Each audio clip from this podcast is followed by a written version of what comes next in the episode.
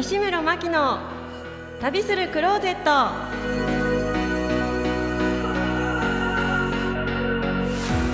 皆様こんにちは。本日は5月の15日いかがお過ごしでしょうか。この番組は毎回ゲストをお迎えして旅にまつわる話を中心に心の中のクローゼットを開けて旅に出かけたくなるようなそんな気分をお届けする番組です。はいもう15日になりましたね。皆様ゴールデンウィーク楽しかったでしょうか、えー、私、えー、八王子市議会議員と呉服屋の嫁と兼業をしておりましてただいま5月15日ですと絶賛展示会中でございます。えー、前回の5月の1日の配信分の続きになるんですけれども諏訪に行ってきましたというお話をさせていただきまして終日のお休みがないということで、まあ、弾丸ハイエースの車中泊をしているというようなお話だったんですけれどもこうやっぱ車中泊をすると現地でお風呂を見つけて入るわけなんですけれども今回、まあ、きっとすごく有名なあの片倉館というところへ行ってきました。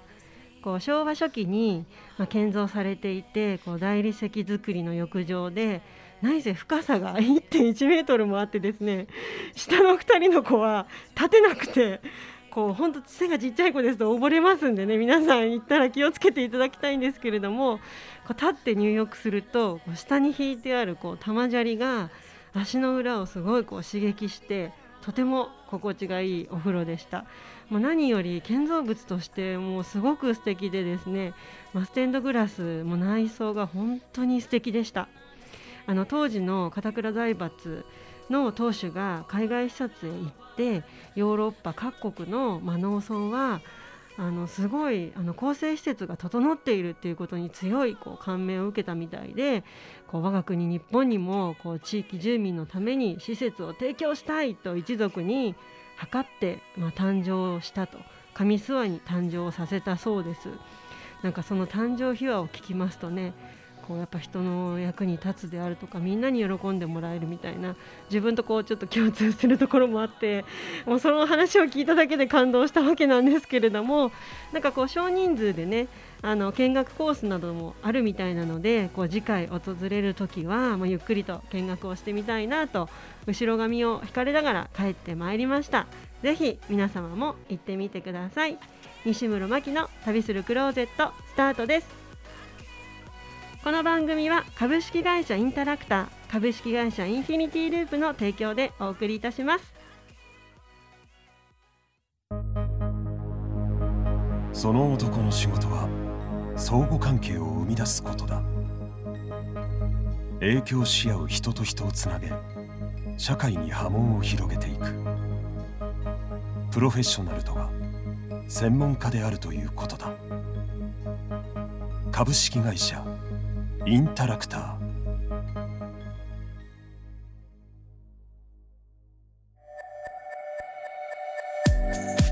始まりました、えー、本日のゲストは北山トライアングル北山康則さんです。よろしくお願いいたします。よろしくお願いします。よろしくお願いします。ありがとうございます。まずはこう自己紹介をお願いできますか？はい。えっ、とトライアングルという楽器を作っている、はい、えー、北山と申します。はい、えっ、と他に何かあるかな？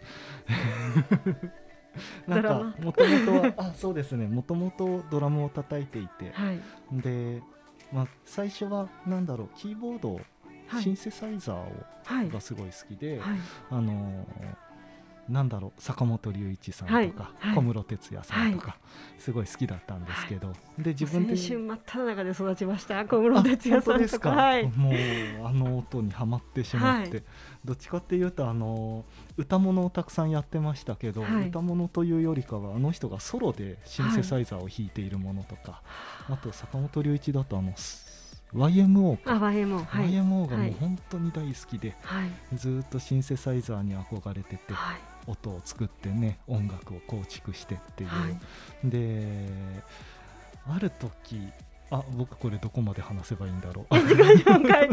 そうですね。でもそう聞きたいですお話。はい。いいのかな、話し続けて。いやそれでシンセサイザーを買っ中学校の時に買って、はい、打ち込み音楽をやり始めて、はい、でそれからですねずっと音楽がすごい好きで、はい、ずっと今まで来ちゃいました。はい、なんかこうドラムとかの演奏もされるっていうふうに伺ったんですけれども、はい、それも現在進行形でそうですね。はい、素敵ですね。やっております。なんかうち次男がドラムをやりたいって、うん、あそうなんですか？はい。ちょっとさっきお話に出たんですけどあの x ジャパンの YOSHIKI さんが呉服屋で、そうですね。屋さんなんですよね。うん、お育ちが、ええ、でドラマーだっていうことで、なんかなんか違うこうつながり合いを 自分の中でなんか作ったみたいで。すごいとこでつながったなって思うんですけどなんかもう俺ドレドラム習いたいよっていう熱が今もうすごくてですね今年の1月ぐらいからやりたいやりたいで。まあ、もうプールをやめるからやらせてくれって言って、えー、ごめんなさい話がそれまして自分の息子の話になっちゃったんですけれども。やりながらドラム叩いたらいいんじゃないですかそうですね。何個も何個もねあの YOSHIKI さん確かあのドラムセットに水をバーって巻いて、はい、あのドラムソロをやってた気がしましたで、ね、あの叩くと水がバーって跳ねて、はい、ライティングが綺麗な、ね、なんかもうそうもう究極だよって思いながらもでもね子供の夢は潰さないように育ててあげたいと思ったんですけれども、うん、あのちょっとトライアングルのお話をこう聞かせていただければと思うんですけれども、はい、一番最初そうシンセサイザーだったりドラムだったりっていうようなところからまたちょっとトライアングルっていうとあのちょっとイメージが違うんですけれども、どどういったきっかけでこうトライアングル作ろうって思われたんですか？一番最初のきっかけって。とね、一番最初のきっかけはそのすごくかっこいいトライアングルを見たっていうのがきっかけでした。かっこいいトライアングル。ええ。あの素敵ななんかね金色に光っているような、はい、もう黄金のトライアングルみたいな感じのものを見て、はい、これ自分でも作ってみたいなって思って作り始めたのが最初ですね。はい、すっごいきっかけですね、うん、一番最初何を購入して何をし始めたんですか？すごい興味が湧きます 急にトライアングルって作れるもんですか？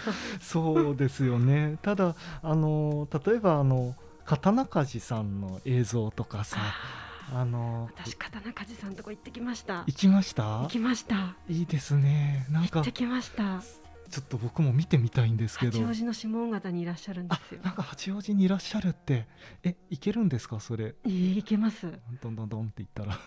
いいらっしゃる時といらっしゃらない時あるんですけど、うん、いやはい行って行ってきまごめんなさい。完全にまた話 話それましたけれども。すぐそれちゃう行ってきました。すみません。私もそらしちゃったんですけど、えー、はい。なるほど。そうそういうの好きなんですねそういうのが、うん、金属加工とかね。あとなんだろう。新潟の方にあの追記銅器ってあの、はい、銅を叩いて銅の板から一つの夜間を作ってしまうとか、はいはい、あとそうそういうのをよく見ていたもんですから、どういうふうなことをしたら、うんと物質っていうのはどういう変化をなんと与えることができるかっていうようなのはよくあとねドラムをやっていたのでシンバルが大好きだったんですよ。でもそうあれの作り方もね、はい、いろいろと調べたりああの金属ってこういう風例えば熱すると柔らかくなるとか、はい、あ鋼だったらさすごく焼いて水にジュって作ると焼きなましっていう現象が起こるけど、銅の場合はどうなるんだろうとかなんかそういうのとかいろいろねそういうなんか蓄積は一応ね、あったので、あと楽器を修理したり。あそういったこともやられていたから、うん、もう構造ですとかそういったことはなんとなく分かっていたからこれ作れるなと。そうですね。作ろうって思ってから、うん、こう自分のこう気に入る音を表現するまでって結構かかりましたか、うん、結構かかりましたね。最終的にこの今自分がいいなって思えるこのトライアングルができるまでは、はいえっ、ー、とね2ヶ月かける2だから4ヶ月。4ヶ月。早いっちゃ早いんですけど、はい、僕その間無職だったので毎日ずっとやってたんです。毎日没頭 して、うん、その音と向き合う、そうそう寝てるかやってるかっていう感じでずっとやっててそれの4ヶ月って結構長いかなとは思いますね。そうですね。400本ぐらい多分試作うん、作ったと思う毎日ずっと。これだっていうのを決まってからでもやっぱりこう商品として販売されてるじゃないですか、だからこう音としても均一に作っていかなきゃいけないっていうのもまたそれも大変ですよね、この音だっていうので。ある程度は寄せないとやっぱりねこの音が出てくれてないとちょっと嫌だなっていうのはありますね。ありますよね。うん、やっぱこう絶対音感的なやっぱこうちっちゃい頃から音に対する執着と言いますか音に対する興味っていうか なんかそうね。なんかそういうのがすごいあったんですか？音を求めちゃうみたいなこう、どうもあったみたいですね親がよくそれは言ってくるんですけど、はい、うんとあでもね僕でも一つ覚えてるのが小学校入学の時に、はい、あの僕が住んでるところはえっ、ー、とね下屋上野の下屋って場所なんですけど、はい、ちょうどね坂本小学校清島小学校上野、うん、下谷小学校って3つ選べるとこだったんですけど、はい、全部に行って、はい、最終的に下谷小学校ってとこにしたんです。台東区役所の真横にあるツタの絡まった、あれ大正時代か昭和の初めの建物だと思うんですけど、そこだけね階段の音がすごい良かったんですよ。あ。のー、書いてあったけどさらっと書いてあったんでそういうことだったんですね。そう確かそれで選んだのは僕も覚えてるし親もよく言いますね。ここの階段の音はとてもいいねって言って そこを選んだっていうのとか、うん、そうなんだ。すごいエピソードですね。あとはあんまり覚えてないなちっちゃい頃のことってでも忘れちゃったりしますよね。ね。そそうですね。なんかこう、うん、これっていう思い出がない限りは、うん、少しやっぱ記憶としては薄れてっちゃいますよね。でもねやっぱり小学校の音は結構、うん、印象に深いかなって。じゃあそこがきっかけなんですね、音と出会ったっていうか、ここのこの音好きだなっていう。そうそうそう。あなんかすごい素敵な世界観ですねねえそんなんで小学校選んでいいのかなって。もうちょっと近いとこ行けばいいじゃないって思ったんですけど、いやでもでも毎日ね階段って使うものですからね。そうです、ね、せっかくだったら好きな音の鳴る階段のとこに行きたいですよね、そうそういう感覚すごいですね。ねやっぱり。登って降りて登って降りてなかなか教室つかないとかねすごいいいですね。独自の世界観がすごい繰り広げられてて「北山くん!」って呼ばれて「あごめんなさい」って。なんか。本当に。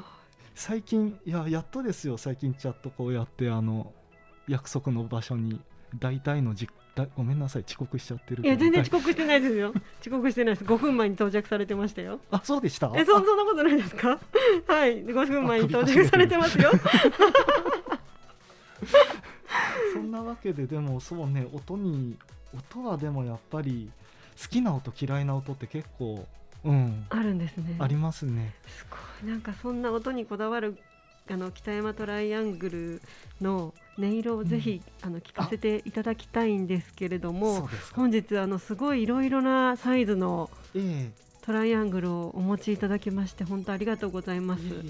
あの気気に入っている大きさですとかなんかこうこれが聞いてほしいっていうのをぜひお願いします。これなんかどうでしょうかね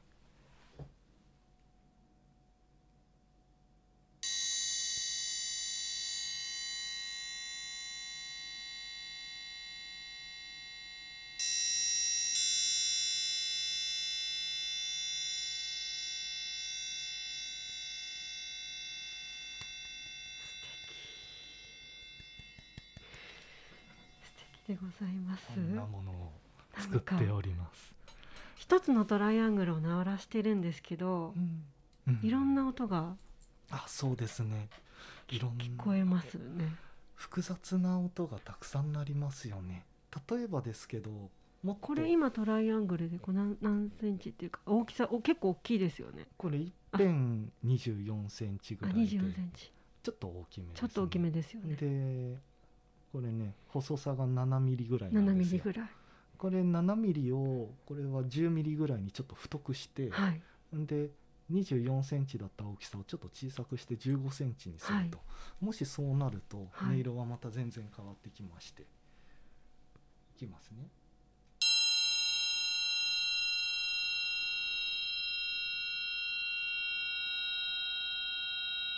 こんな音になり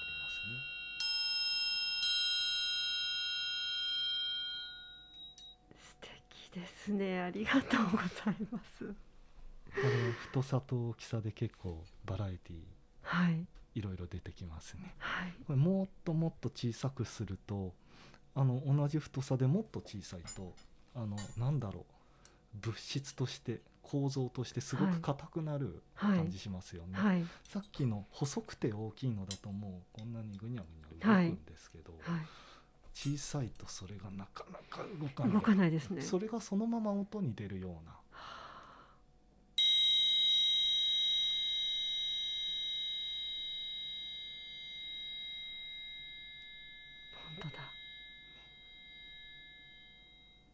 そんな感じで。すごいいろんなバリエーションを作ってる。世界が魅了されているあの期待のトライアングル ありがとうございました、ね、ありがとうございます。あの世界中からのこう注文がこう入って、うん、引きこもり状態だって話を 伺ったんですけれども、はい、じゃあもうずっと没頭して作られてもうメインずっとトライアングルをやはりこう、作っていらっしゃるっていうイメージでよろしいんですか？そうですね。ずっと作ってます。うんね、うん、ずっと作ってるか寝てるかです。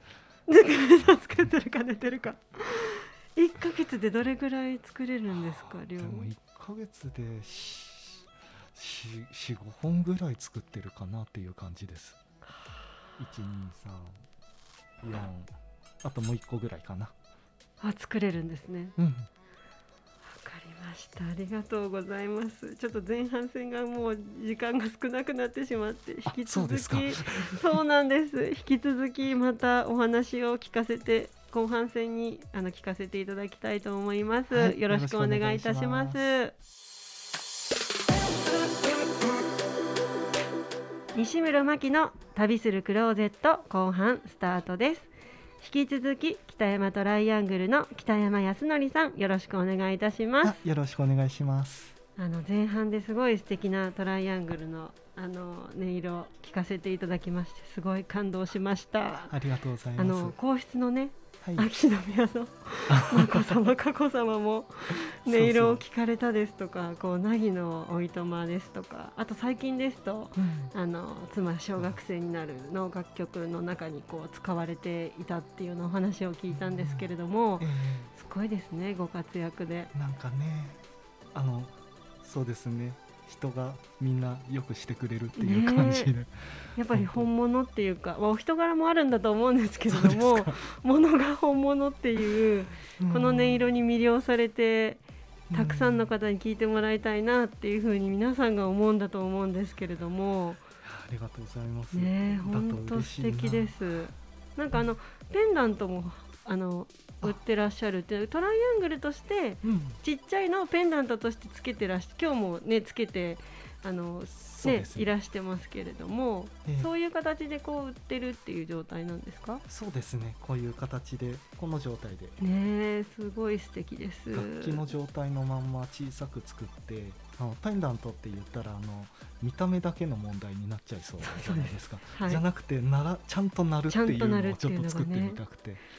ごい素敵です。えらい大変なこと。えらい大変なことになりましたね。ずっと引きこもってなきゃいけなくなっちゃいましたね。すごいその引き引きこもってる北山さんにこんなこと聞くのもなんなんですけれども、ええ、旅はお好きですか？もう大好きです大好きですもうそう答えるしかないじゃないですか こう引きこもりをこう一時中断できたらどこに行きたいですか？いやでも本当はコロナになる前台湾行きたかったんですよ。はい、あのお茶好きで台湾とあとね福建省 V さんに行きたかったんですそこは行きたかったなでもそうですね。なかなか行けなくなっちゃって、ね、行けなくなっちゃいましたね。鳳凰さんとかいろいろいいお茶の名産地があるから。お茶お好きなんですね、うん、お茶好きです。音にもうるさいと思ったら味にもうるさいんですね。コーヒーもともとあのコーヒー屋の修行を10年ぐらいずっと父父のコーヒー屋でね、はい、やっていたお父様コーヒー屋さんなんですか？うん。そうですえー、今もあるんですか？今もまだあります。えなんていうコーヒー屋さんか教えてもらえますか？そのままなんですけど北山コーヒー店っていう上野にあるちょっと張り紙が面倒くさいお店なんですけど。へえ北山コーヒー店、えー、10年ぐらいいましたね。そちらにいらしたんですねええ。ーなんかコーヒーとお茶ってセットで語られることが多いんですけど、はいはい、あのコーヒーのことは大体分かったと、はい、親父の味ちゃんと継いだよっていうふうに、はい、親父からちゃんとこう免許改伝ってもらって、はい、でもお茶のことさっぱり分かんなくて、はい、んで知り合いのこの人ならいいもん知ってんだろうっていう人にちょっと聞いてみたらあの岩茶を飲めって言われて岩茶って岩のお茶って言うんですけど、はい、そうそれからお茶はまってしまいました、いろんなのありますもんねお花みたいに咲くやつとか。そうですね。うわ北山コーヒー店あそこです。ああすごい高評価。高評価なんですか？3.69すごい高評価ですね。行かなきゃ。食べログ？なんかね食べログ登場時ねあの、ね、トップ3の2番目に入ってたうち。いやすごい。1番が俵屋旅館京都。あすごい。ええー、すごいとこ出てきましたね。びっくりしちゃった。お店に立たれたりすることはじゃあ今は全然ないんですね。今やっぱり。うん週に 2回ぐらいは帰って一応帰ってけどね。帰ってはいるんですね、うんうん、ああそうなんですね。行かなきゃ。いやどうも本当にもう行きたいとこは増えました。あでもさっきあのお話しされてましたけど諏訪もすごく好きです。あそこの。あの守谷記念館とか、はい、えーと、だから諏訪大社諏訪大社。そこをずっと守ってたこの間、はい、四宮回ってきて、うん、あの御柱祭の年でですよね、はい、うん、それもあって御朱印を100年前のこう印印鑑っていうか印が復刻するっていうのでそうなんですまあ、12月の、ね、31日まで復刻してるんだからそれまでに行けばよかったんですけど、うん、もうすぐ行きたいって言って すぐ すぐ行ってきました。車中泊で。車中泊で。でなんかあの間鉄線でしたっけ？なんかこう足湯があったりとか、うん、なんかすごい本当にふふなんか素敵な街だなって思います。すね、ぜひあの行ってみてください。片倉館。はいぜひなんか調べたらすごい素敵な場所で。そうすごい素敵なんで。旅館なんですかここは？いや旅私も泊まれるのかなと思ったら泊まれないんですよね、うん、じゃあ公衆浴場っていうか温泉みたいな感じで？そうです。あなるほど。温泉でした。はい、ちょっと泊まれたら素敵ですよね、ここね。もうすごいあの湖畔にいいホテルいっぱいあるのに、私たち、は車中泊っていうそれはそれですごい楽しいんですよね フルフラットにして。すごくいい温泉に入って。いい温泉に入りました、ね、だ国内でね楽しんだり旅の楽しみ方も変わってきたなっていう、うんうん、お家の中にうちの子なんかテント張ったりピーのご自宅なんかすごい庭が広いんで、はあ、楽しい、ね、なんかそういう楽しみ方がちょっと変わってきましたよね。なんか大きな段ボールで荷物が届くとそれに穴開けて入ってそういう楽しみ方されるんですか？ちょっと違ったいい。ですね違った。してました。